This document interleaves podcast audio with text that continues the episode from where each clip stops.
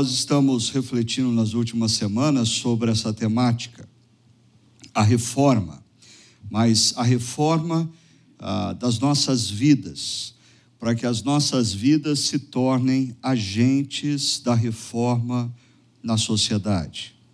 E nós estamos refletindo sobre as palavras do apóstolo Paulo, escrita no primeiro século e dirigida a cristãos que viviam na cidade de Éfeso, uma cidade envolvida por uma cosmovisão pagã. E essa cosmovisão pagã gerava atitudes, gerava princípios completamente desassociados daqueles que Deus, que o nosso Deus Criador espera de cada um de nós. Quando o Evangelho chega na cidade de Éfeso, é importante nós percebermos que o que chega em Éfeso não é uma nova religião. O Evangelho não é uma nova religião. A espiritualidade cristã não é uma nova religião. A espiritualidade cristã é uma cosmovisão que confronta, afronta, transforma toda e qualquer outra cosmovisão existente na sociedade. Consequentemente, quando a espiritualidade cristã, quando o Evangelho chega na cidade de Éfeso, os valores do Evangelho afrontam, confrontam, desafiam os valores e as atitudes que faziam parte daquela cosmovisão pagã. Quando nós pegamos os versos 25 a 29 de Efésios 4, nós percebemos Paulo apontando ali para 4 pilares daquela cultura: a mentira, a violência, a corrupção, a malícia. Mas na medida em que as pessoas, homens e mulheres da cidade de Éfeso, ouviam acerca do Evangelho, compreendiam o Evangelho, porque tem muita gente que escuta o Evangelho, mas nunca compreendeu o Evangelho.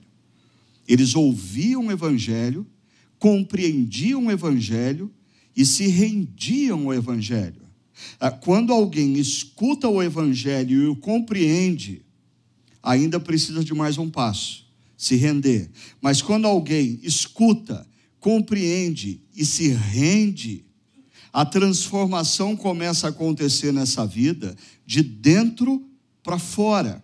E essa transformação que acontece na pessoa começa a afetar o seu meio, começa a afetar a cultura na qual ele está inserido, gerando uma contracultura. E o que Paulo desafia, homens e mulheres, cristãos da cidade de Éfeso, a viverem numa cultura dominada pela mentira, pela violência, pela corrupção e pela malícia, Paulo os desafia a partir de Jesus e com Jesus, como discípulos de Jesus, refletindo no dia a dia as marcas de Jesus, a eles viverem a verdade, a mansidão, o trabalho e a consequente edificação da sociedade e da cultura. Hoje nós vamos nos restringir a esse segundo tema, da violência à mansidão. Mas eu queria parar um pouquinho e convidar você a pensar e refletir acerca do que aconteceu nessa última semana, até para a gente verificar se esse tema é pertinente ou não ao nosso momento histórico e à nossa sociedade brasileira. A semana teve o seu início e logo na segunda-feira foi publicado um relatório sobre a violência no Brasil. E esse relatório aponta que mortes violentas crescem e atingem o maior número já registrado no país. Para você ter uma ideia do que isso significa, esse relatório, publicado pelo Fórum Brasileiro de Segurança Pública e divulgado na última segunda, diz que no Brasil acontece hoje por ano 61.600 mortes violentas intencionais. Talvez Às vezes números não significam nada para nós, a não ser quando a gente faz uma breve comparação. 61.100 mortes significa que no Brasil acontece, preste atenção, mais de 10% dos homicídios de todo mundo. Se você pegar as taxas de homicídio, não estou falando de conflitos militares, homicídio, no Brasil, acontecem mais de 10% dos homicídios de todo o mundo. E mais, a cada hora no Brasil, 7 pessoas são assassinadas. Quando eu terminar essa reflexão, 7 pessoas morreram de maneira violenta, intencional.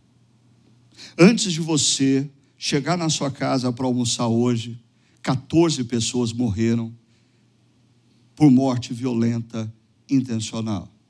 Aí você vai para casa tirar o seu cochilo e no final da tarde, você tem dezenas de pessoas que no Brasil já morreram hoje de morte violenta, intencional. Mas, desculpa, a semana estava só começando. E na terça-feira, nós acordamos na nossa cidade com esse tremendo barulho, dizendo que um homem matou seu pai, 2 irmãs e mais 2 pessoas, e depois se matou na cidade de Campinas. É interessante, às vezes números não significam nada para a gente. Aí, quando a gente faz uma breve comparação, a gente se assusta. Mas, mesmo assim, ainda está distante da nossa realidade, até a hora que acontece no nosso quintal. E talvez a gente só acorde para o problema da violência quando um dos nossos queridos, uma das nossas filhas, um dos nossos amigos, for uma dessas vítimas. Na própria terça-feira, em Nova York, um homem pegou um carro e atropelou várias pessoas na região de Manhattan, matando 8 dessas pessoas em mais um ato terrorista. Mas a semana ainda não acabou. Na quarta-feira, uma jovem de 22 anos de idade, que poderia ser uma das suas filhas, uma das suas noras, uma das suas sobrinhas, ela ofereceu carona através de um aplicativo e esperava encontrar um casal. Quando chegou lá, não existia a mulher, só existia o rapaz, e de alguma maneira ela resolveu dar a carona para dividir as despesas, e o corpo dessa jovem foi encontrado no dia seguinte. Ela havia sido morta. 22 anos de idade. 22 anos de idade. E ontem, no sábado, eu li uma coluna que saiu na Folha de São Paulo, muito interessante, falando de que as fake news, ou as notícias mentirosas através da internet, inspiram cada vez mais a cultura do ódio. E o articulista dizia algo interessante, de que aqueles que criam notícias falsas acerca de uma situação, acerca de uma pessoa, acerca de uma religião, acerca de um posicionamento, eles fazem a leitura de onde existe a semente do ódio e semeiam notícias falsas no coração daqueles que já têm essa fenda do ódio para intensificar o ódio. O que tudo isso tem a ver com o que o apóstolo Paulo diz? Quando vocês ficarem irados, não pequem. Apaziguem a sua ira antes que o sol se ponha. E não deem lugar ao diabo. É o que diz Efésios capítulo 4, verso 26. Vamos começar por essa primeira linha, que é uma citação literal do Salmo 4, verso 4. Quando vocês ficarem irados, não pequem. Perceba, quando as Escrituras Sagradas, no Salmo 4, verso 4, o apóstolo Paulo, escrevendo aos Efésios, quando as Escrituras nos dizem, quando vocês ficarem irados, não pequem, existem pelo menos 3 pressupostos por detrás dessa linha. Primeiro, existe uma ira, indignação, que é justa. E existe a possibilidade da ira emergir e isso não gerar pecado. Por exemplo, as páginas da Bíblia estão repletas de palavras e acontecimentos nos quais nós somos informados de que a ira de Deus se manifestou. A ira de Deus se manifesta contra toda forma de sofrimento, contra toda forma de injustiça, contra toda forma de opressão. Toda e qualquer consequência daquele ato maldito que os nossos primeiros pais tiveram, se desconectando do Deus Criador e gerando uma sociedade marcada pela dor, pelo sofrimento, pela morte, pela injustiça, pela opressão, Deus manifesta a sua ira. Mas a gente tem que se lembrar que Deus é totalmente, plenamente justo. Logo, a sua ira é santa e justa. Mas deixa eu trazer a coisa um pouquinho mais próximo de nós. Quando nós lemos nos evangelhos que Jesus chegou numa cidade chamada Betânia, porque ele foi chamado ali porque o seu amigo Lázaro havia morrido. Diz que Jesus chegou diante do túmulo e o coração dele se perturbou grandemente. A palavra usada ali é: o coração dele foi tomado por uma ira intensa. Sabe por quê? Jesus fica indignado com a morte. Não era para ser assim. Não era para ser assim. Existe, então, uma dimensão da ira, que ela é justa, principalmente quando nós pensamos na maldade na sociedade, na injustiça, no sofrimento e na opressão. Se não houvesse, por exemplo, a possibilidade dessa ira justa, talvez nós não teríamos a história de homens como William Wilberforce, que na Inglaterra lutou contra a escravidão. Por quê? Porque o seu coração estava tomado pela indignação contra a escravatura, um sistema opressor. Nesse sentido, o segundo pressuposto é: a ira ou indignação pode ser até um bom sinal. Quando você lê o Jornal do Dia, e você fica indignado com a corrupção. Quando você lê o Jornal do Dia, você fica indignado com a violência. Quando você lê o Jornal do Dia e você fica indignado como a mídia manipula as pessoas e o que elas fazem, como elas se decidem. E isso é um bom sinal. Você ainda tem sensibilidade para perceber a diferença entre o que é justo do que é injusto, a perceber a diferença do que é certo e o que é errado, e por isso você é tomado pela indignação. Talvez o problema maior do que você se indignar é você começar a assistir o telejornal como um momento de descanso e entretenimento. E nada mais mexe com você. E quando você lê o jornal, nada mais te incomoda. Tudo passa a ser estatística, fria. Mas um terceiro e importante pressuposto é que, ao nutrir ou manifestar a ira, a indignação, é que erramos. O texto diz: quando vocês ficarem irados. A ira para um ser humano que ainda tem alguma porção de bom senso, a ira é uma reação quase natural do coração humano diante da maldade, da injustiça, da opressão, do sofrimento, da dor do outro. No entanto, o erro acontece, via de regra, quando nós decidimos manifestar essa ira, ou na forma como nós manifestamos essa ira, ou ainda a forma como nós nutrimos no coração e alimentamos essa ira.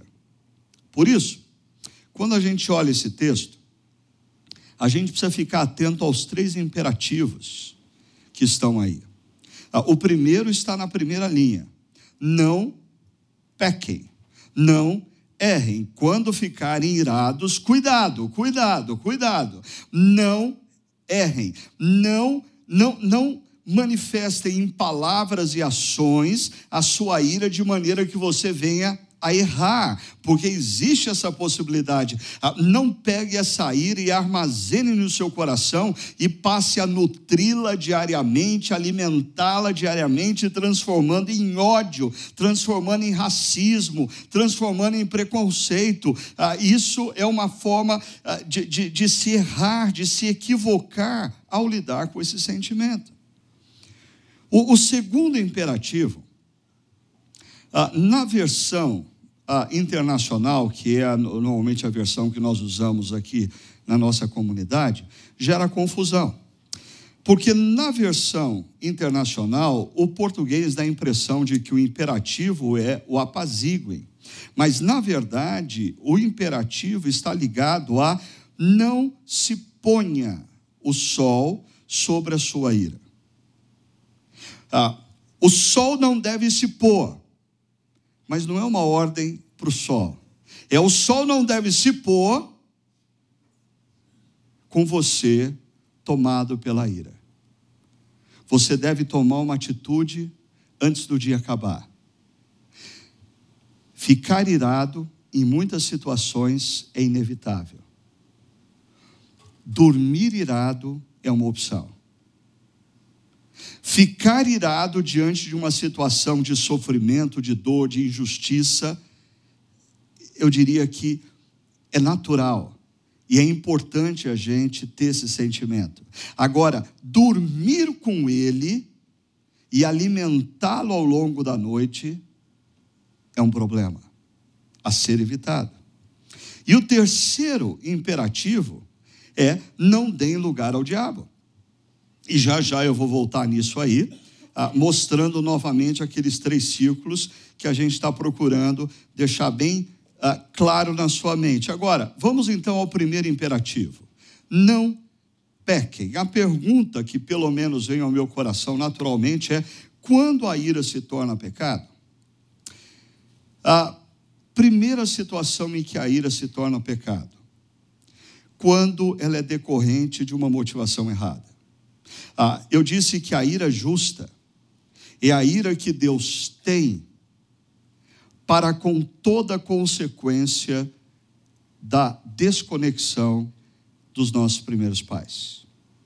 Toda forma de sofrimento, toda forma de dor, toda forma de maldade, toda forma de opressão, toda forma de injustiça é alvo da ira justa. Agora, às vezes a nossa ira nada tem a ver com injustiça que está sendo cometida para com outro, maldade que está sendo cometida para com outro, problemas, o sofrimento que está sendo gerado para o outro. Muitas vezes a nossa ira, ela é derivada de motivações pessoais, mesquinhas e egoístas.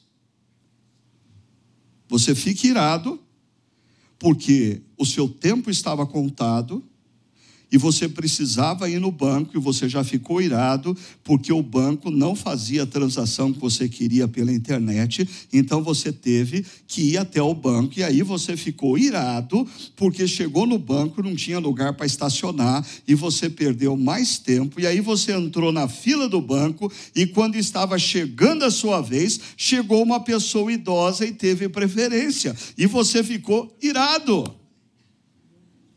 Essa é uma ira mesquinha. Essa é uma ira que nada tem a ver com a injustiça, com a maldade, com a miséria humana. Essa é uma ira derivada do fato de que você coloca o seu eu no centro do mundo e da história.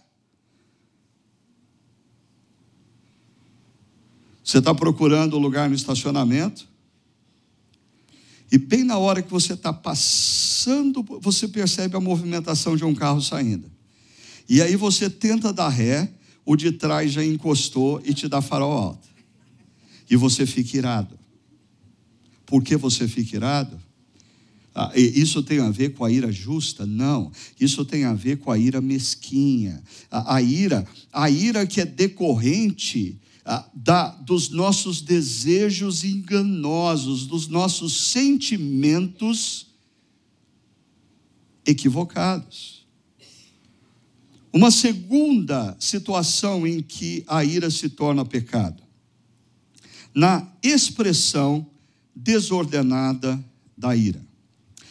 E a expressão desordenada da ira, normalmente, ela acontece pela nossa precipitação em falar quando a gente está irado, em agir quando a gente está irado. Quando a gente fala irado, a gente fere pessoas. Quando a gente age irado, nós machucamos pessoas. Pais deixam marcas físicas e emocionais profundas na vida dos seus filhos. Por quê? Porque eles expressaram a ira de maneira desordenada. Casais vêm gradativamente sentimentos de afeto se diluindo e o distanciamento e o esfriamento aumentando, porque a ira foi expressa em situações de maneira desordenada.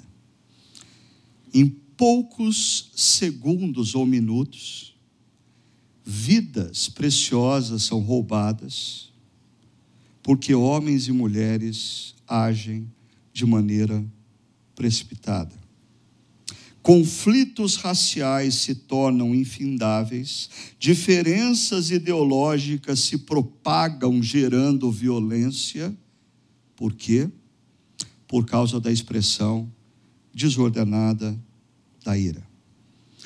Eu vou voltar nesse ponto já já. Deixa eu falar o terceiro momento em que a ira se transforma em pecado.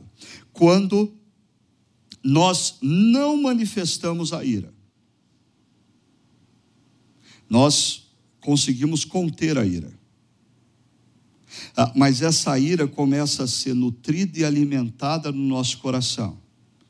E ela, de um sentimento abrupto, se torna uma sensação constante de ódio. Alguém fez algo por mim, contra mim, e eu fui tomado pela ira, e eu consegui conter. Eu não disse uma palavra sequer, eu não tive uma atitude sequer contra a pessoa, mas eu volto para casa e eu começo a alimentar e nutrir aquele sentimento, e gradativamente o que era uma ira repentina se transforma em ódio. E eu passo a não conseguir mais olhar para aquela pessoa. E tudo que aquela pessoa faz me irrita. Tudo que ela diz me incomoda. 3 formas como a ira se torna pecado. Mas falando um pouquinho mais sobre essa questão da expressão desordenada, porque nós expressamos a nossa ira de maneira desordenada. Porque quando nós estamos irados, nós falamos alguma coisa ou nós agimos abruptamente.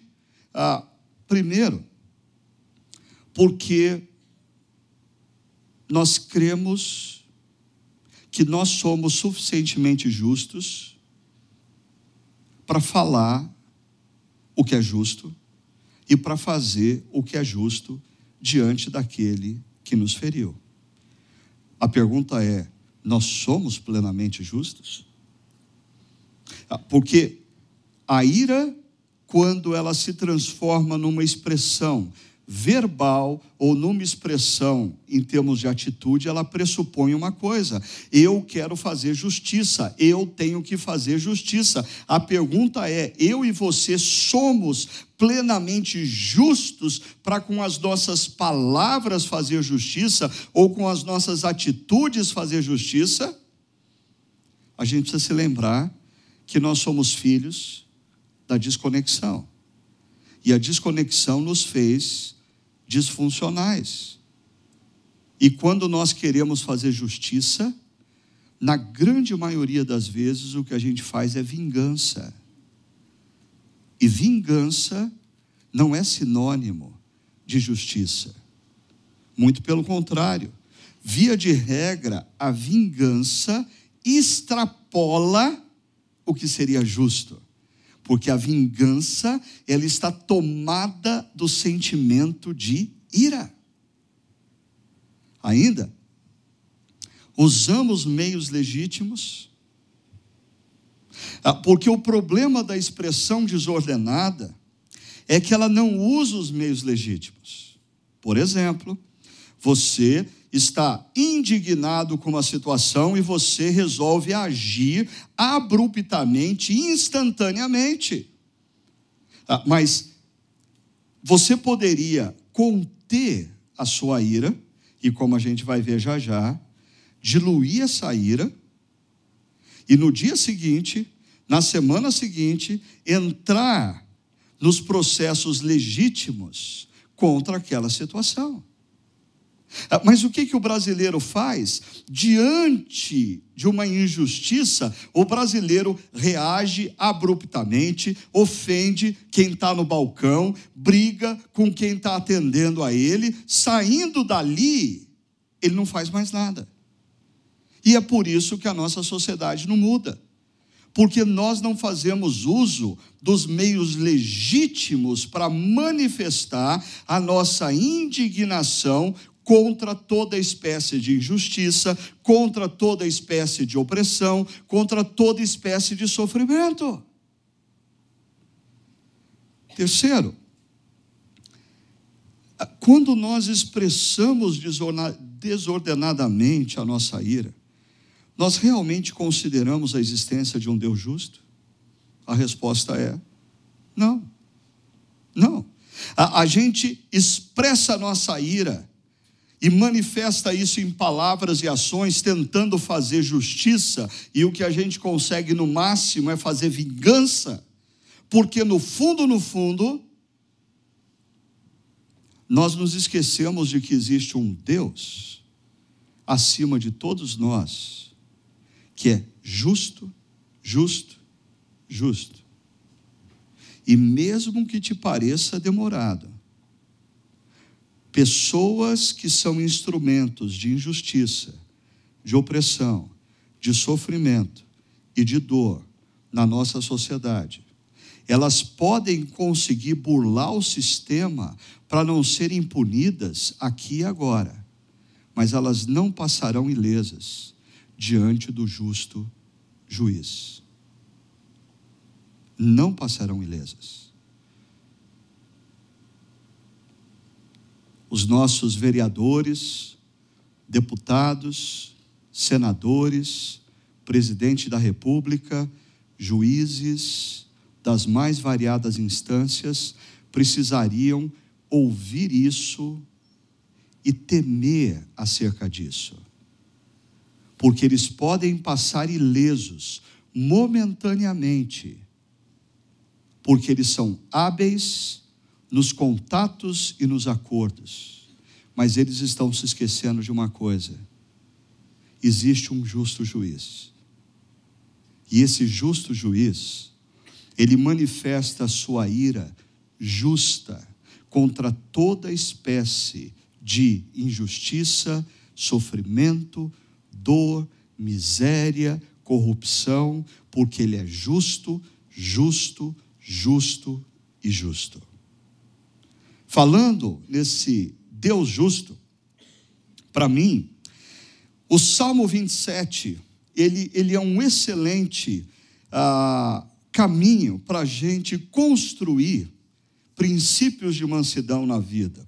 E eu vou citar só 4 versos do Salmo 37, que diz assim: entrega o seu caminho ao Senhor, confie nele e ele agirá. Ele deixará claro como a alvorada que você é justo e como o sol do meio-dia que você é inocente. Mas ainda o verso 8 e 9 diz: evite a ira e rejeite a fúria. Não se irrite, isso só leva ao mal, pois os maus serão eliminados, apesar deles não acreditarem nisso, apesar deles acharem que eles conseguem enganar tudo e a todos, mas eles não conseguem enganar o único e verdadeiro Deus, justo juiz. Mas os que esperam no Senhor receberão a terra por herança. Eu quero só pedir para você observar os imperativos nesses 4 versos que eu li. Entregue o seu caminho ao Senhor. Entregue. Entregue e confie. Você foi alvo de injustiça. Você não deve manifestar a sua ira e a sua indignação de maneira abrupta e tempestiva. Você deve procurar os meios legítimos para declarar a sua indignação contra essa injustiça. Feito o que você podia fazer através dos meios legítimos, entregue o seu caminho ao Senhor e confie nele. Porque, olha a promessa, ele agirá. Mas deixa eu abrir aqui um parênteses, porque nós brasileiros, volto a dizer, nós somos um povo com sangue quente, latino-americano, derivado dos italianos, dos espanhóis, dos portugueses, e nós somos sempre propensos a manifestarmos a nossa ira de maneira instantânea, violenta, através de palavras e atitudes, mas passado aquele momento, nós não somos um povo que vamos atrás dos nossos direitos e buscamos os meios legítimos para protestar, buscamos os meios legítimos para reivindicar o que é um direito. Faça isso, mas feito isso, entregue a sua causa ao Senhor, confie nele, que ele agirá. E ainda, o verso 8 tem 3 imperativos, muito sugestivos. Evite a ira. Em outras palavras, apesar da ira ser um sentimento quase natural que aflora em nós diante de um ato errado que a gente vê, o salmista diz: evite isso. Evite isso. Mas rejeite a fúria. Você percebe a diferença entre evitar e rejeitar? Evitar é sempre que possível. Não entra nesse caminho. Rejeitar não é uma opção. Rejeitar é algo mais forte. Não entre nesse caminho em hipótese alguma. Rejeite a fúria. A fúria é a ira incontida, manifesta de maneira tempestiva. A ira é o sentimento de indignação que toma espaço nos seus lábios e nas suas atitudes de maneira instantânea. O terceiro imperativo: não se irrite. Porque quando você se irrita, a coisa se torna pessoal. Isso é muito comum nos debates nas redes sociais acerca de ideologia política, ideologia de gênero e tantas outras coisas. Uma coisa que, mais uma vez, nós como brasileiros temos dificuldade é de fazer uma separação entre a ideia errada e a pessoa que vive o que a gente considera errado. São coisas diferentes. Eu posso combater ideias, mas nunca tornar isso pessoal com pessoas que defendem aquelas ideias. Quando a gente se irrita, a gente torna a coisa pessoal. A nossa ira e a nossa indignação deixa de ser contra a ideia e passa a ser contra a pessoa. E o próximo passo depois disso é a violência. A violência. Perceba como o verso 5 termina dizendo: entrega e confia, ele agirá. O verso 8 diz: evite, rejeite e não se irrite, porque se irritar, isso só leva ao mal. É o passo, a irritabilidade para com a pessoa é o passo anterior da violência. É o passo que antecede a palavra que vai ferir, a atitude que vai marcar, a atitude que vai tirar a vida do outro. Assim, o segundo imperativo é: não se põe o sol sobre o seu sentimento de indignação. O Salmo 4 diz: quando vocês ficarem irados, não pequem, ao deitar-se reflitam nisso e aquietem-se. Um princípio hermenêutico na Bíblia é que a gente nunca pode interpretar o texto fora do contexto. E quando o texto é citado no Novo Testamento, você tem que perceber como que ele foi aplicado anteriormente no Antigo Testamento. Logo, eu vejo muitas pessoas usando esse texto para falar sobre reconciliação. E o texto não fala sobre reconciliação. Okay? Existem outros textos bíblicos que falam sobre reconciliação. Esse aqui não está dizendo que antes do sol se pôr você tem que se reconciliar com aquele que te ofendeu. E talvez existam textos bíblicos que digam para você fazer isso, mas esse aqui não está dizendo isso. Esse aqui não está dizendo isso. Esse aqui está dizendo o seguinte: quando você for tomado pela ira, você deve fazer duas coisas. Ao deitar-se, ou antes do dia terminar, refletir e aquietar-se. Aqui a gente está falando de contar até 10.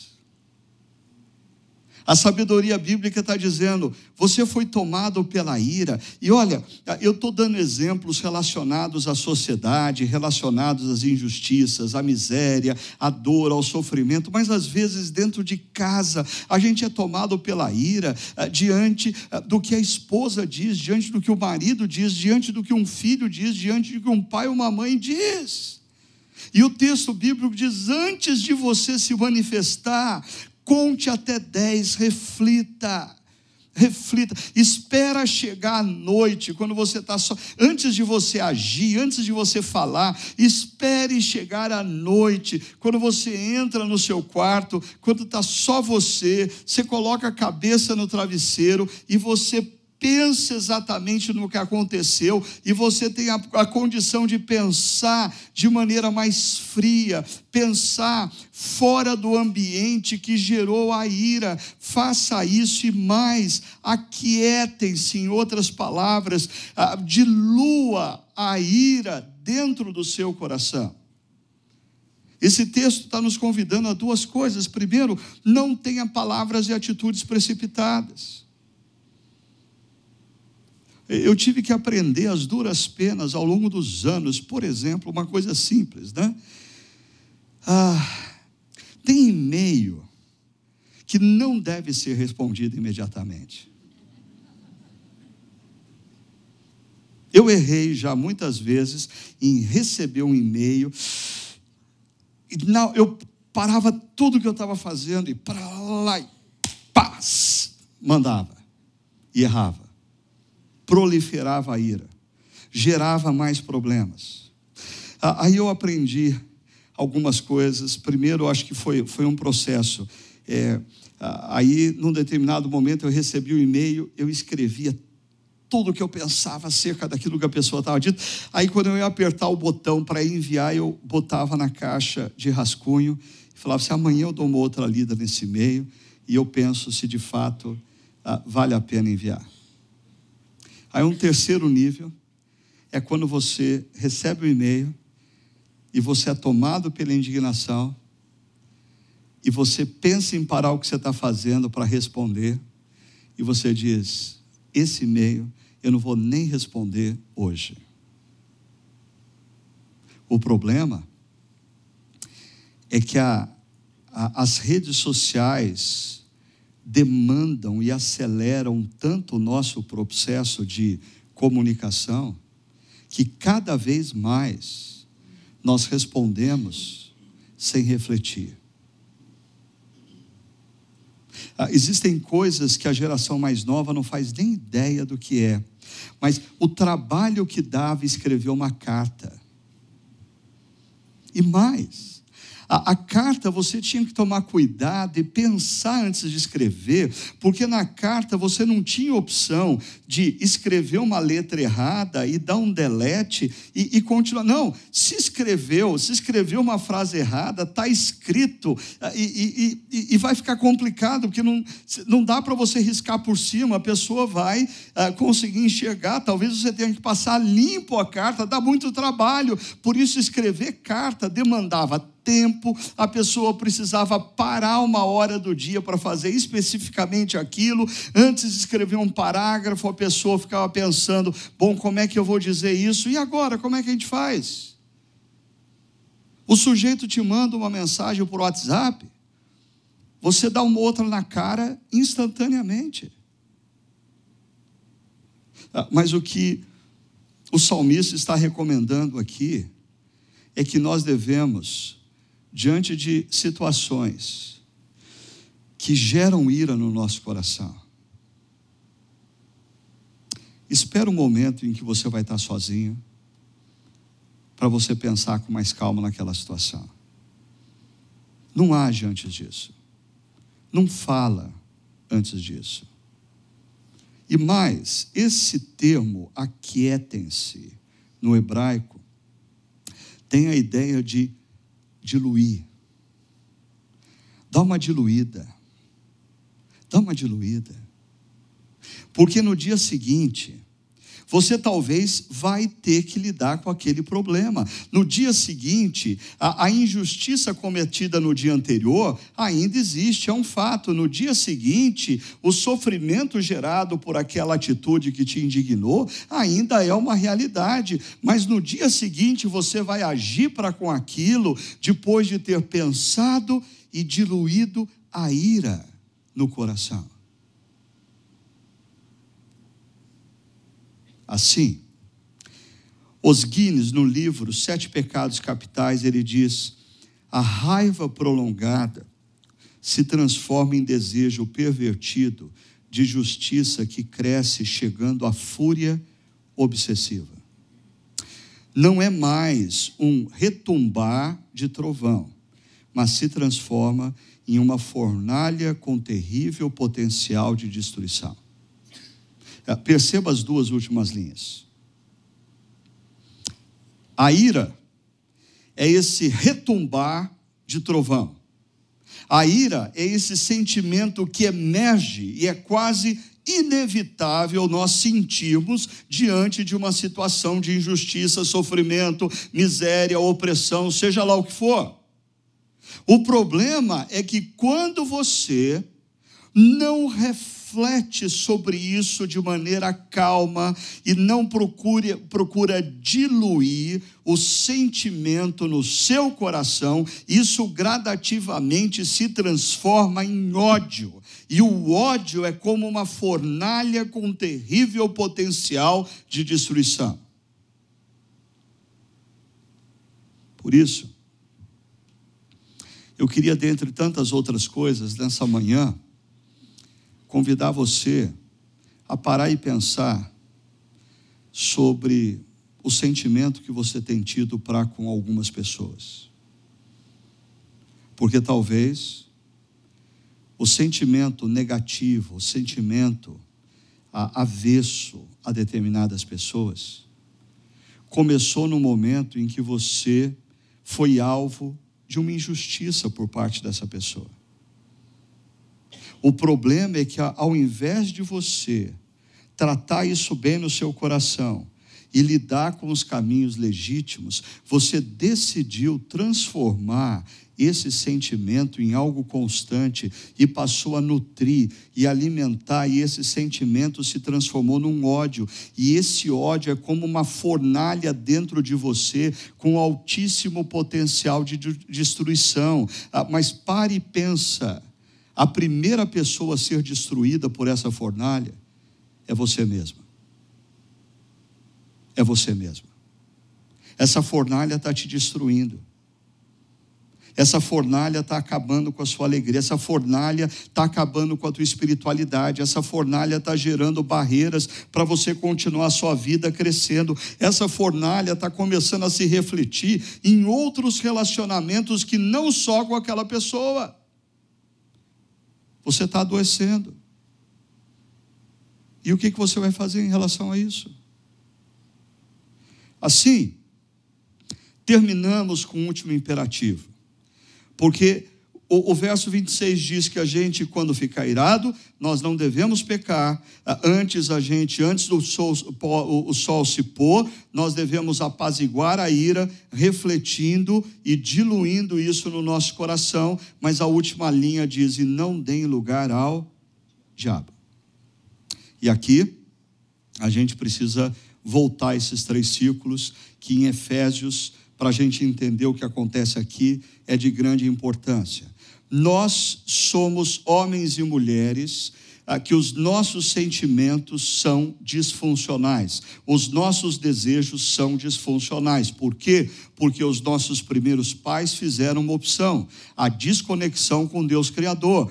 Desde então, eu sendo descendente desses primeiros pais, os meus desejos, os meus sentimentos são disfuncionais. Logo, quando eu sou tomado pela ira diante de uma injustiça, diante do sofrimento de outro, eu quero manifestar algo que faça justiça, mas eu preciso me lembrar que os meus sentimentos e os meus desejos são disfuncionais.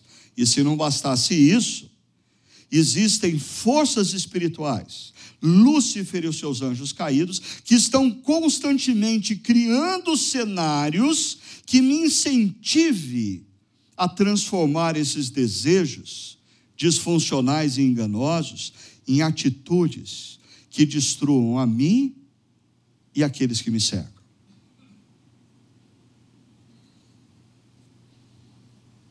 Não é o que acontece quando uma pessoa, um homem foi traído pela sua esposa, e ele toma consciência disso, e ele é tomado por um sentimento de indignação, mas de maneira precipitada. Ele tem um revólver em casa. Então, sem refletir e sem apaziguar, ele sai para resolver o problema. E a solução para o problema é a destruição da vida dele e das outras pessoas. Quem ganhou com isso? Lúcifer. Porque uma coisa que irrita profundamente Lúcifer é que nós fomos criados à imagem e semelhança do Deus Criador, e ele não. Logo, tudo que ele puder destruir em nós, o ladrão vem para roubar, para matar e destruir. Essa é a missão de Lúcifer e os seus anjos. E muitas vezes nós estamos envolvidos por uma estrutura cultural que potencializa essa ação. Por exemplo, existem culturas que potencializam a violência. Existem culturas que viabilizam o armamento de todos. Existem culturas com seus filmes, com seus seriados, que estão constantemente dizendo para as pessoas: haja e resolva os problemas a partir das suas próprias forças. Vai, se os sistemas estão corrompidos, você deve agir e resolver esse problema a partir de você mesmo. Faça justiça. Legitimando a violência. Mas quando Paulo fala sobre não darmos lugar ao diabo, isso me lembra Pedro, do capítulo 5, verso 8, quando ele diz: estejam alertas e vigiem o tempo todo. Por quê? O diabo, o inimigo de vocês. Perceba, o seu inimigo não é o seu ofensor. O seu inimigo não é aquele que gerou injustiça à sua vida. O seu real inimigo é aquele que está por detrás de todas as coisas, criando cenários para que você e o seu ofensor se destruam, para que você e aquele que cometeu injustiça para com você sejam destruídos. E, de preferência, todos ao redor também sejam destruídos. O diabo, o inimigo de vocês, anda ao redor como leão, rugindo e procurando a quem possa devorar. Devorar. Eu acho que eu já fiz menção aqui, mas eu vou fazer outra vez de maneira bem rapidinha, de um documentário que eu estava assistindo sobre leões. Primeiro, é interessante o texto falar do leão, porque normalmente quem vai à caça é a leoa, né? O leão, ele normalmente fica dormindo e ganhando fôlego para reproduzir a sua descendência, né? Agora, esse documentário mostrava que leões, quando atacam um bando, uma manada, eles ficam horas observando. Por quê? Porque depois de muito observar, eles atacam o elemento mais frágil, o filhote, o animal que está manco. Ele ataca o mais fraco.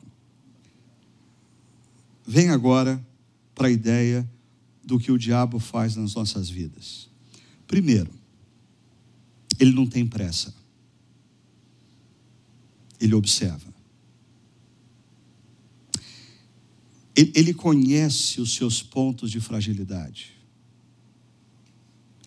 Ele sabe exatamente o que uma pessoa faz contra você que te irrita profundamente e é capaz de gerar ódio no seu coração. E ele trama para te atacar nos seus pontos vulneráveis. Por isso o texto diz: estejam alertas e vigiem. Bom, terminando, o que tudo isso tem a ver com a gente? Eu queria levantar 3 perguntas para você e aí em seguida nós vamos orar sobre isso. Primeira pergunta: o que tem lhe despertado a ira? Volto a dizer, a ira, ela é um sentimento que emerge quase que naturalmente diante de situações em que nós somos ofendidos, somos injustiçados, observamos opressão, sofrimento de outros. Mas a pergunta que eu queria fazer é: você é uma pessoa que se ira por causa da opressão do outro, por causa do sofrimento do outro, por causa da injustiça do outro? Ou você é conhecido por ser irritadinho ou irritadinha por causa do seu egoísmo? Você acha que você tem direito a tudo. E quando alguém avança no espaço que você considera seu direito, você é tomado pela ira. O que você vai fazer em relação a isso? Diante da ira, qual tem sido a sua reação? Você tem exercitado o hábito de não reagir precipitadamente? Eu sei, eu não estou falando que é fácil. É a mesma coisa do que nós estudamos anteriormente. Fazer o que eu estou dizendo é fácil? Não é. Mas eu posso te garantir que é melhor. É melhor. Inúmeras palavras mal espaço ditas, palavras mal ditas teriam sido evitadas se nós exercitássemos o não, eu não vou responder agora, eu preciso refletir, eu preciso aquietar-se, eu preciso diluir esse sentimento no meu coração. Inúmeros filhos não teriam sido feridos emocional e fisicamente. Inúmeras esposas, maridos, pessoas da nossa sociedade não teriam perdido a vida se uma questão tão simples tivesse sido exercitada. Antes de reagir, eu vou refletir e eu vou diluir. Terceiro e último ponto, a mansidão é uma das marcas de Jesus. E ele disse: aprendam de mim, aprendam de mim, e torne-se um agente de transformação. O livro de Provérbios, capítulo 15, verso 1, diz que a resposta branda afasta o furor. Eu fico sonhando com uma sociedade na qual aqueles que se dizem discípulos de Jesus pratiquem isso. Nas suas empresas, eles passem a ser não pessoas que propagam a resposta rápida e irada, mas que propagam a resposta branda que afasta o furor. No trânsito, ao invés de retribuir com fúria, retribui com candura. Uma sociedade marcada pela violência, na qual os discípulos de Jesus decidem viver em mansidão. Mas tudo começa em mim e em você. E vou mais longe, tudo começa não no seu ambiente de trabalho, tudo começa na sua relação familiar. Como você tem respondido àqueles que te cercam diariamente. Aprenda de Jesus e se torne um agente de transformação no seu meio. Vamos orar?